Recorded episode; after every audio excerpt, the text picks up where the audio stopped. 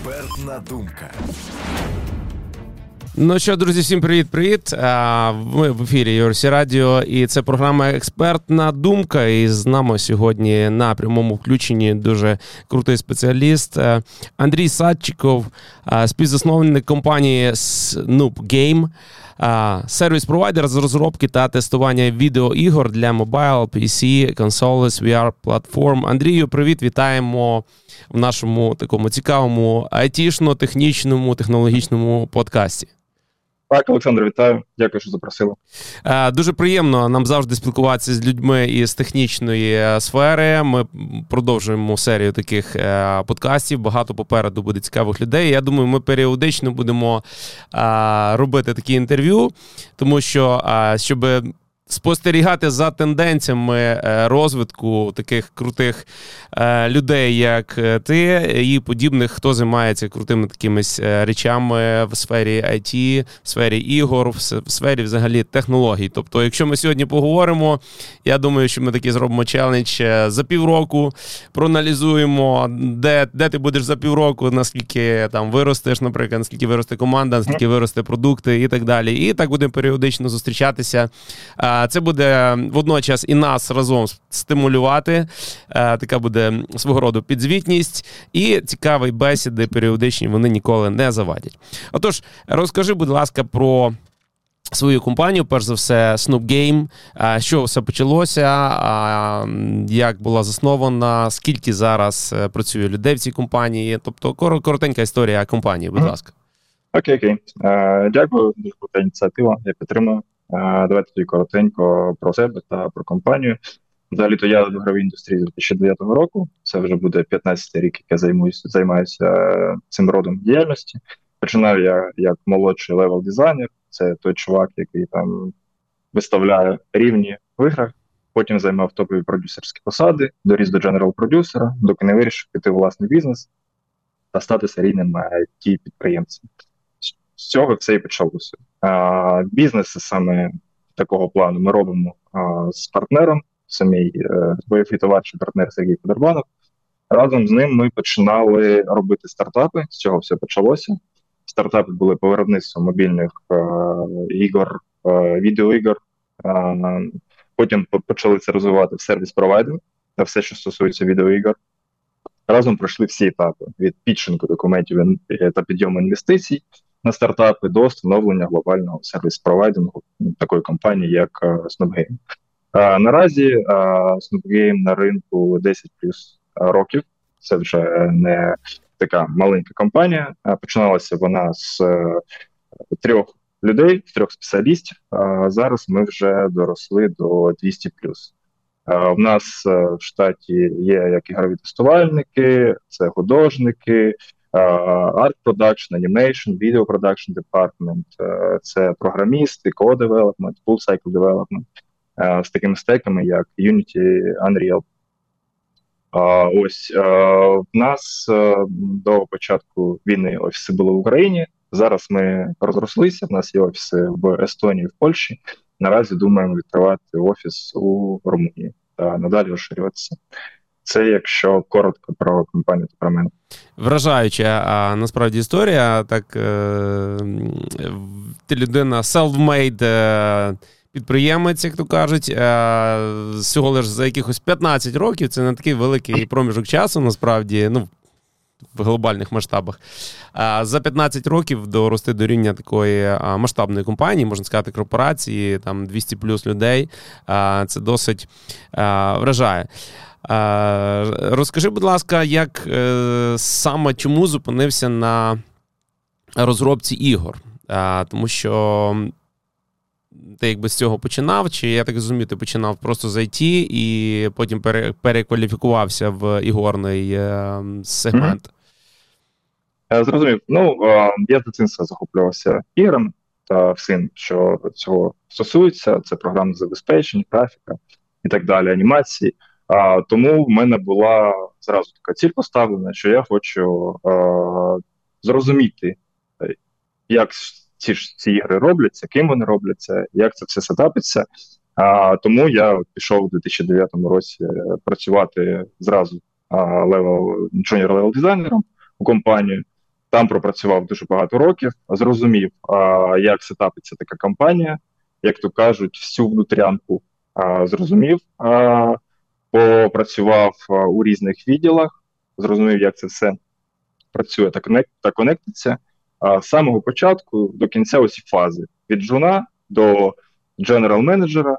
А, ну, Потім а, зрозумів, що це мені дуже подобається, і мені захотілося спробувати себе саме як підприємець та сетапити самостійно такі подібні команди а, на базі свого досвіду і покращувати ті процеси, які я бачив, що вони не покращені а, у тих компаніях, в яких я працював. А також мені хотілося а, ну, робити, звичайно, що всім хочеться робити найкращі в світі там ігри, а, але не завжди це виходить. А, Ну і так поступово почали розвиватися, почали а, е, реально розуміти, що потрібно цьому ринку, що це за ринок, а, і почали впроваджувати. Якісь нововведення, які допомагають там не тільки нам, але й нашим партнерам, нашим клієнтам. Чудово, дякую за відповідь. У е, мене таке, е, така пропозиція. Давай ми наш сьогоднішній такий подкаст розіб'ємо на кілька частин. Тобто така попередня історія, знайомство. А далі ми спробуємо зробити такий, як можливо. Тестовий воркшоп. Е, змоделюємо, що, наприклад, я чи частина наших глядачів, слухачів Наприклад, хтось хоче е, спробувати, комусь теж подобається грати ігри, хтось, можливо, mm-hmm. пробував якийсь має досвід в розробці ігор. Е, і ти, можливо, дасиш якісь цінні поради, з чого розпочати, на що звертати увагу, які можуть бути підводні каміння на шляху до створення такої масштабної компанії, тому що все-таки побудувати компанію це на перший погляд, всім здається, що дуже легко, але насправді це дуже важка робота, багаторічна. Вибудувати всі департменти, вибудувати команду надійну, команду відфільтрувати, тому що це також займає дуже багато часу, е, дуже багато стресу і. Дуже багато енергії. Отож, е, продовжуючи ще таке коротеньке е, знайомство, тобто фокусуєтеся на е, мобільних іграх, на іграх на PC, консолі і VR-платформи. Тобто, це так якось виходить по еволюції, тому що колись в свій час е, були комп'ютерні ігри, звичайні, потім е, це пішло в сторону мобайлу більше. А зараз тенденція там консолів і VR-платформ. Як ви в цьому напрямку е, тримаєте руку на пульсі? В, У VR я маю на увазі. І які тенденції mm-hmm. цього напрямку, які очікування у вас? Окей, okay. якщо говорити саме про VR, це очікуване питання, тому що зараз всі про це говорять. І з виходом цього е, Apple Provision, тільки тільки зараз. Добавлю, вибачте, ви переб'ю. Я думаю, є... Добавлю трошки, пі... добавлю трошки, вибач, переб'ю, піджартую. Mm. А, коли ми одягнемо шоломи отакі і будемо ходити як зомбаки е, по місту, чи це очікує нас, чи ні, все-таки? Це це очікувано, це вже трапилося. Якщо ти не бачив, вже є відоси там з Нью-Йорку, може з Чикаго, я я, я не певен. Силіконової доліни. Я це все бачив, теж е, слідкую за цим. Ну, це виглядає як е, реально скоро буде Skynet. Ось е, тому це наше майбутнє. Я думаю, що це все злетить, тому що якщо спостерігати за тенденцією встановлення цього напрямку. Це ж почалося там з простого VR, там з е, Google Glasses, з з Oculus, але це було все таке, знаєш, стаціонарне, воно не дуже мобільне було, і воно там по якості було не не крутезне. А ось з того, що я бачив Apple Provision, сам я ще не встиг потестувати, чесно признаюсь, і в компанії ми ще не закупили ці девайси. Це все на черзі стоїть. Але я дивився на ці обзори, і це виглядає як реально потужний такий шах у майбутнє, тому що це можна буде використовувати у багатьох сферах діяльності. Якщо ми кажемо там про ігри та інтертеймент, ну це очевидні моменти, так тому що там зараз е, розробники роблять ігри, роблять контент, якісь експірієнси. Це елементарно можна використовувати і в інших сферах, яких там будівля, геодезія. Тому що ну, представ собі, що там будівник на будівництві, а, замість того, щоб а, своєму начальнику там дзвонити і казати: Ох, там я не знаю, широка на широку, там щось не виходить. І Він так одягає ці окуляри, той одягає окуляри, і він бачить його очами. Все, що відбувається у тебе на майданчику. Оце круто, це це неймовірно. Тому е, я вважаю, що це наше майбутнє. Скоро всі будуть діяти з цим окуляром. Е, І треба розділяти ентертеймент, робочі моменти і так далі. Так, я розумію цілком майбутнє. Е, тобто, якщо порівнювати, наприклад, 90-ті роки е, консолі Денді, Sega і тому подібне, це були такі примітивні, але дуже захоплюючі ігри. Я думаю, що ми е, приблизно однієї генерації люди і проходили через ці всі консолі. І зараз ці ранні стадії VR вони нагадують ці 8 і 16-бітні. Е, ігри в в Денді, в Sega і подібних консолях. А я, до речі, коли з'явився мета. Квест uh-huh. ще перший, я купив собі а, суто також е, протестувати і проаналізувати, що можна з цим робити, тому що ну, в мене паралельно теж невеличка it компанія і ми стараємося тримати руку на пульсі. І суто купив uh-huh. не не ігри грати, тому що я насправді е, не така заможна людина, е, яка може собі дозволити грати ігри. Е, в плані часу мається на увазі. Е, знаєш, як в британців є цікава фраза: ми не, не, не стільки багаті, щоб купувати дешеві речі. То тут я про час хочу так сказати, що я не можу собі дозволити витратити витратити час на дурниці, тому що в цьому житті по, по плану багато чого потрібно встигнути. І до чого я веду? Що я спробував цей VR. Е, спробував саме те, що про те, що ти розповідав, що можна відвідати якийсь віртуальний там концерт і все. Але це дійсно на ще на такому примітивному рівні, тому що, е, з, на мою. На мою думку, перш за все, для очей е, дуже важко ще для очей, тому що там піксель такий, що довго довго в цьому шоломі не Е, попрацюєш, хоча вже там вже передбачені і workspaces, е, робочі кімнати, мітинги і тому подібне. Але для очей е, фізіологічно ця технологія ще не недорозвинута. Що ти думаєш в цьому плані, і наскільки Apple може змінити цю ситуацію? Можливо, вже спробував. Я ще не тестував. Я я, я можу сказати з певністю, що вже змінив ситуацію, тому ось ті проблеми, які ти озвучив, там проблеми з очами, проблеми, то що шолом дуже там е, тяжкий, е, що не можна там працювати, тебе там вплив на вестибулярний апарат. Е, це все вже вирішено, наскільки я бачу. І тому це буде мас-маркет. Я думаю, це не буде як Oculus, той же, який, на, на мій погляд, вже все прошляпали, як то кажуть, свою можливість це вже нова ера. Тут питання буде тільки в е, ціні, скільки вартості, скільки воно буде е, буде коштувати у майбутньому. Тому що ну зараз я думаю, ти розумієш, так що цінова політика така, що там скільки вони коштують не дешевше, 3,5 тисячі доларів. доларів так. 3,5 тисячі доларів, так і там більш наворочена версія 3900, наскільки я пам'ятаю. І це е, ну такий девайс, який далеко не мас-маркет. Це Абсолютно. Там, якщо якщо порівнювати з шоломом там Сокулусом, який там скільки 400-300 максимум може коштувати. Може ну, Oculus був Pro, оцей Oculus Pro за півтори тисячі був самий дорогий, і, і не знаю, чим він там сильно відрізнявся, можливо, графікою, швидкістю і uh-huh. якимись е, ще там фічами, але. Ну, це це в порівнянні не стоїть, напевно. Ну, я я, я скажу, що це буде розвиватися, тому що навіть на цих е, не дуже якісних шоломах не хочу нікого ображати, але в порівнянні з Apple ом це не дуже якісний шолом. Ну. От і то там дуже дуже розвивають, наприклад, такі experience платформи, як Metaverse.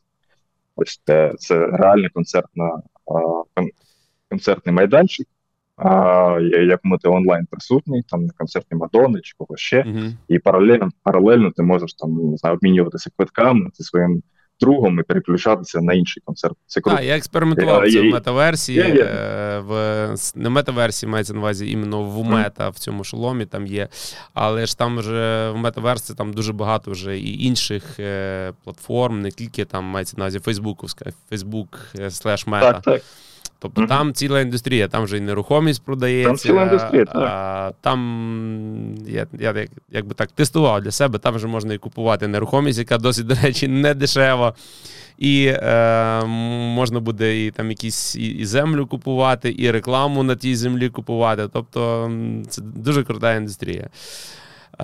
Ну, це це все е, ще поєднане буде з блокчейн-технологіями і так далі. Все все туди е, рухається. Я я в це дуже сильно вірю, і а, мої побажання до девелоперів, які цим цим займаються, продовжити цим займатися, тому що ну я я Майбутнє, так. персонально вірю в це. Так це, це е, єдине єдине застереження, це що очікує наших дітей у випадку з метаверсом.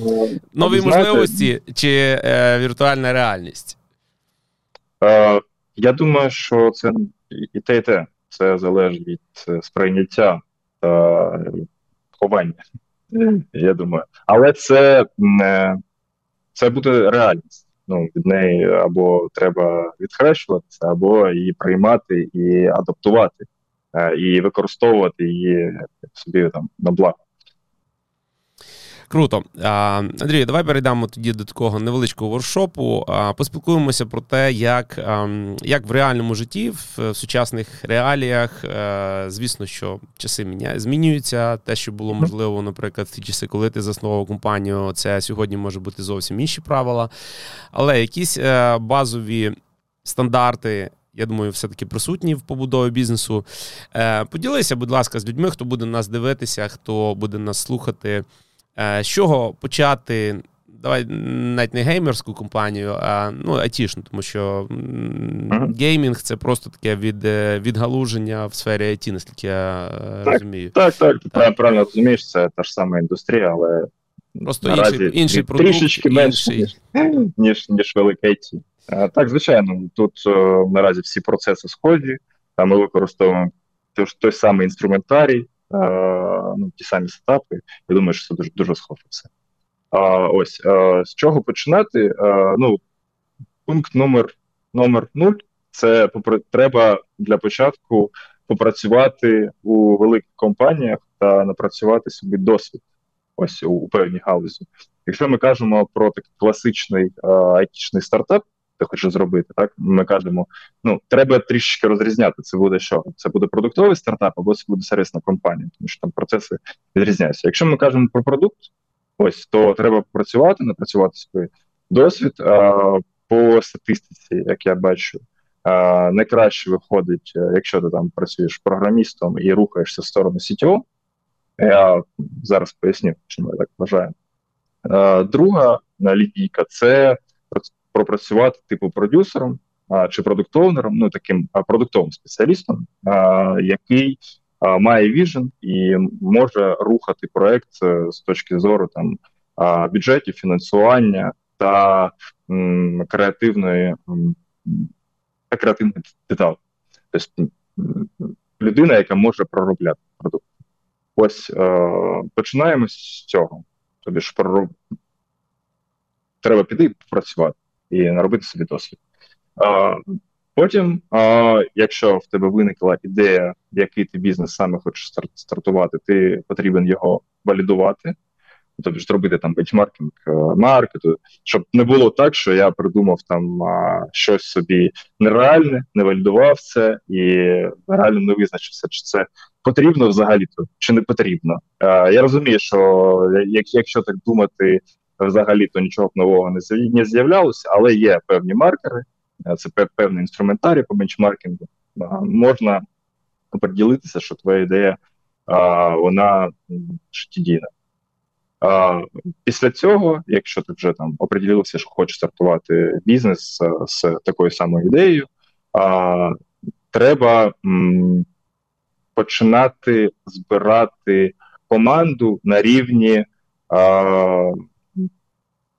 колег е, чи тих, хто тебе розуміє, як ти кажеш, за same page. Ти доносиш цим людям свою ідею, як ти кажеш, заражаєш їх е, цим, вони починають вірити в це, і так ти формуєш костяк своєї майбутньої команди. Після цього е, треба починати писати пічдек. Пічдек, я думаю, що всі, хто нас слухає, я, я розумію, тому що це так, це така класична Стандарт. штука. Стандартна фраза. Так, Це стандартна індустрія. Так, пічдек. Формуєш пічдек, в нього є вивірена формула, що треба туди писати. Ці розділи вони не міняються руками, тому що там ну, це просто прозорий документ, в якому ясно та чітко потрібно всім майбутнім інвесторам бути зрозуміло, що ти м, пропонуєш і що ти за це хочеш. Так? А, Ось тут зробив цей документ, документ а, потім а, ти очиняєш, які саме а, типи інвесторів тобі потрібні.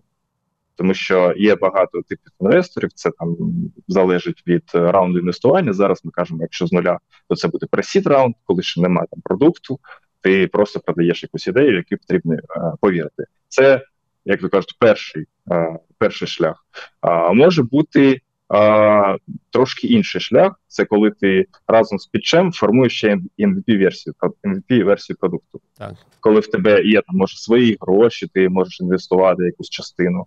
А може ти зі своїми м, майбутніми колегами можеш пошарити ці гроші, і ви формуєте мінімальну версію продукту, який ви якось можете протестувати, може вивести на ринок, може просто це буде версія, яку ви можете продемонструвати, і там хто це відкриє, скаже: ого, то це революція на ринку, клас. Куди за Це найкращий варіант, коли вже є MVP, е, починає коли, це є, коли є так. фізичний, е, можна сказати, вже предмет розмови. Е, це, Це набагато.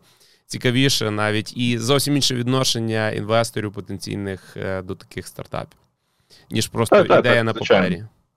Звичайно, але все від цілей залежить, тому що можна там придумати собі якусь, а, я не знаю, Космічно. нову соціальну платформу. Це, наприклад, так, і треба зразу розуміти, що на цю платформу мені потрібно там явно там не 50, не 100 тисяч доларів, а це е, Мільйони. мова йде про там так, мільйони, сотні мільйонів доларів. От, і тому там MVP робити, ну нереально. Сумнівна ідея. Нереально, тому що ти не зможеш валідувати ти ти можеш зробити якийсь там продукт а, як а, аплікація, але ну що далі? Як як валідувати, що там будуть користувачі, що воно там буде тобі забезпечувати KPI, які ти націлив, які ти будеш демонструвати інвестору? Ось а, ну і і все. В принципі, а, далі ти починаєш а, іскати на теж, теж профільних а, платформах. Є там Angel Lists, Investor Lists по різним по різних направленнях. Є вже а, різні аплікації. Якщо ми кажемо там про геймінг, е, то є такі профільні групи. Про велике, які я не дуже е, розуміюся, тому що я не роблю, не не працюю в цій сфері, так а, але я певний, що теж є профільні групи, профільні сайти, профільні аплікації, а, і ти починаєш шукати інвесторів.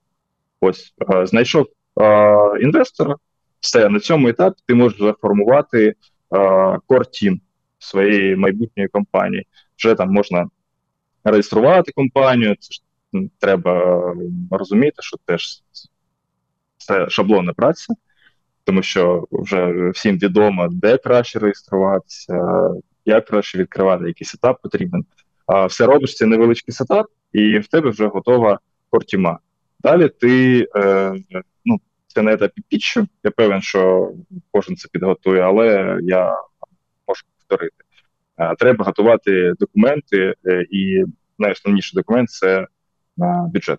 Бюджет проекту, який тобі потрібен, розлінійні мейлстоуни, щоб ти реально не обманював себе та інвестора, реально скільки тобі потрібно часу та грошей, щоб пройти певні мейлстоуни, на які ви там підписуєтеся.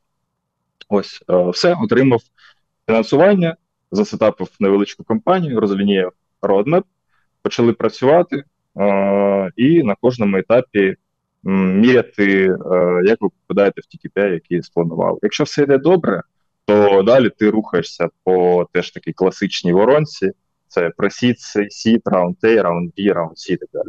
І розвиваєш планомірно цю компанію. Це е, класична продуктова історія. Якщо а кажемо про сервісний бізнес, то там мені здається все набагато е, простіше з точки зору фінансування але важче з точки зору операційної діяльності. Ось тому тут треба оприділитися на етапі, що ти робиш. Може, ти мікс хочеш робити, може, ти хочеш робити там сервісно продуктову компанію, але теж треба розуміти, які там ризики, який це час. А, Ну, якось так. Сподіваюся, що там зрозуміло пояснив. Е, Так, так, в загальному все зрозуміло. Поетапність. Е, Андрій, маю ще одне запитання стосовно такої компанії, як Y Combinator. І є в них такий договір Safe. Е, це для тих людей, е, в принципі, хто цікавиться стартапами, і хто не може на початку ем, зробити якісну пропозицію по розподілу акцій. Е, чи ви працювали з цим? Поділися, будь ласка, як це працює в реальному житті?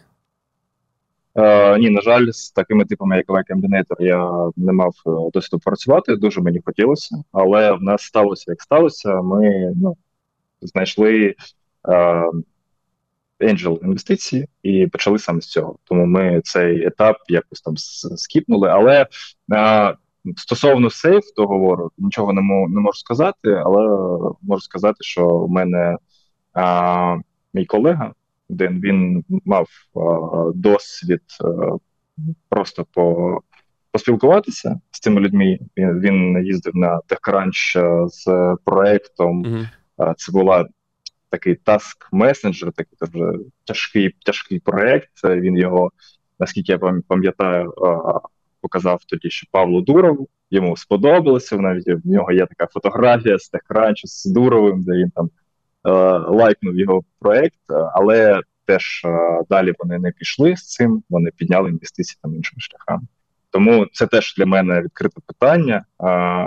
Така дуже цікава історія, але досвідом не можна. Ну я думаю, що ми так як домовились, періодично будемо робити якісь цікаві такі зустрічі і будемо mm-hmm. о, ділитися е, досвідом. Я думаю, що ми згодом будемо робити навіть е, такі зустрічі не тільки вдвох, а будуть інші mm-hmm. експерти долучатися, де ми зможемо в такому онлайн форматі обговорити певні інсайти і поділитися mm-hmm. з глядачами. А, в свою чергу глядачі можуть поділитися також, і тому що серед наших глядачів можуть бути так само експерти в різних е, технологічних галузях, і е, ми можемо отримати також. В такій синергії цікаві цікаві інсайтики. А, Нас залишається всього 10 хвилин. А, е, швиденьких ще кілька питань. Стосовно в кожній компанії, на мою думку, я можу помилятися, поправ мене. В кожній компанії є а, два таких ем, важливих і дуже проблемних напрямки: це менеджмент і sale.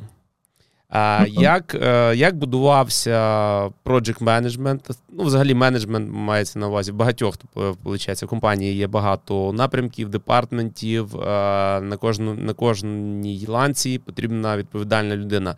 Як будувалися ці департменти, тобто по менеджменту, е, якийсь operation management і sale, і як ви це делегували? Чи були у вас фейли на цьому етапі? З якими проблемами зіштовхувались ну, на етапі формування? Формування цих двох департментів?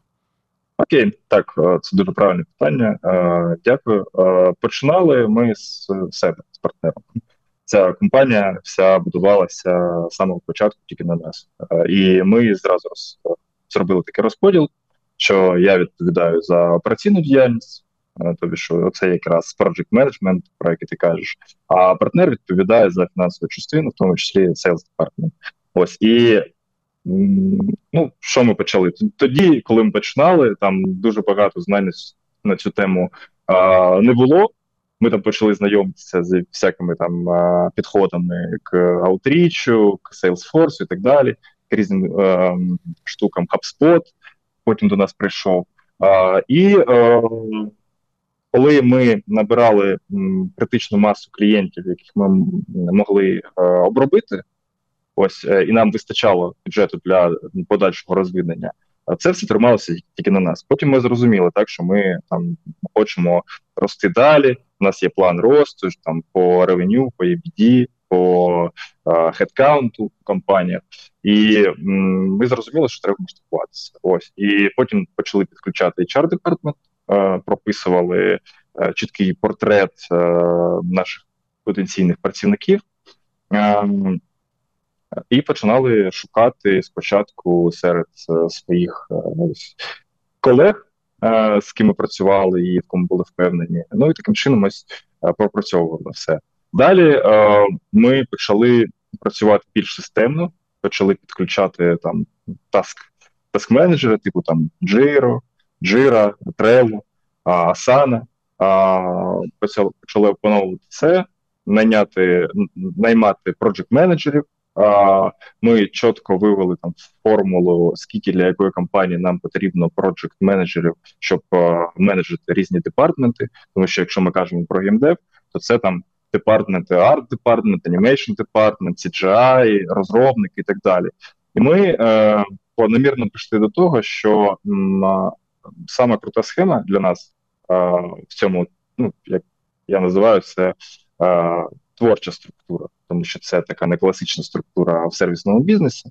А це все ж таки більш про творчих людей, якщо ми кажемо про розробку е, ігор. А, в принципі, структура е, така повинна. Є е, CEO або COO, який керує е, операційними процесами, йому підпорядкований е, такий, скажімо, owner, е, general product, product manager чи product, чи project manager хто як називає. Operation, можна і є, такий. Так, є ліди направлень департаментів. Це лід е, програмістів, лід е, художників, лід аніматорів, лід CGI департаменту. І далі вже у нього є е, підпорядковані люди. У цих міні-групах є свої менеджери. Ну, якщо просто кажучи, це формування а, типу а, такий як то ячейки. От е, ну, якщо знаєш, ієрархія, компанія, ієрархія, ієрархія, так, ієрархія, так. так. Це вже починає нагадувати якусь таку паутину або піраміду зверху вниз, де є там SEO, потім менеджери, потім ліди, у лідів є під, підпорядковані е, люди і так далі. Е, Як це все далі цим керувати? Ну, без процесів не обійтися. На певному етапі там до, якщо я пам'ятаю, до 20-30 людей. Це е, якось так працює без процесів, але потім треба чітко прописувати а, інструкції для кожного співробітника, структуру, кожного там своя папочка, е, кожен має шаблони.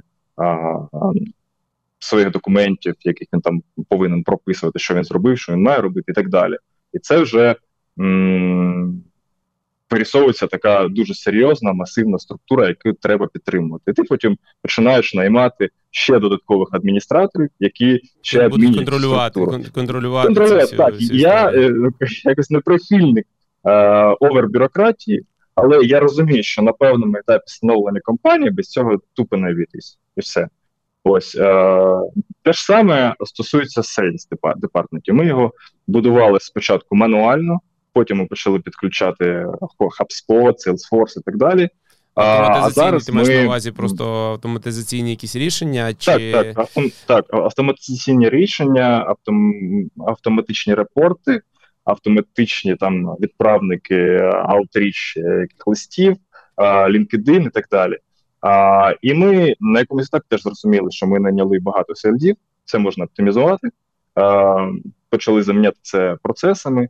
І зараз ось маємо таку полуавтоматичну систему. Але ми теж розуміємо, що це працює теж до певного рівня, тому що м, з ростом е, кількості компаній на ринку гравців е, всі починають користуватися тими самими інструментами.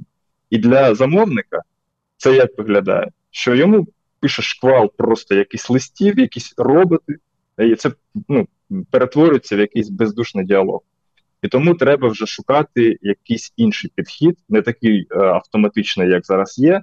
Треба гратися з е, листами, з форматами, е, з взаємодією. І ми ось е, зараз планомірно переходимо знову на такий, знаєш, е, персоналізований персоналізований так на персоналізацію. Це face-to-face діалог. От Тому що власне так, mm-hmm. власне, одна із таких персоналізованих е, напрямків, один із персоналізованих напрямків це власне те, чому ми сьогодні з тобою тут і спілкуємося. Тому що зараз час довіри, тому що компанії і конкуренція дуже зростають, клієнти mm-hmm. обирають кращих серед кращих, і тому вони хочуть бачити в лице тих, з ким вони спілкуються, з ким вони готові мати справи. Тому власне, цей аутріч зараз від автоматизованих, ти правильно сказав, від автоматизованих е, кампаній переходить до персоналізованого такого спілкування,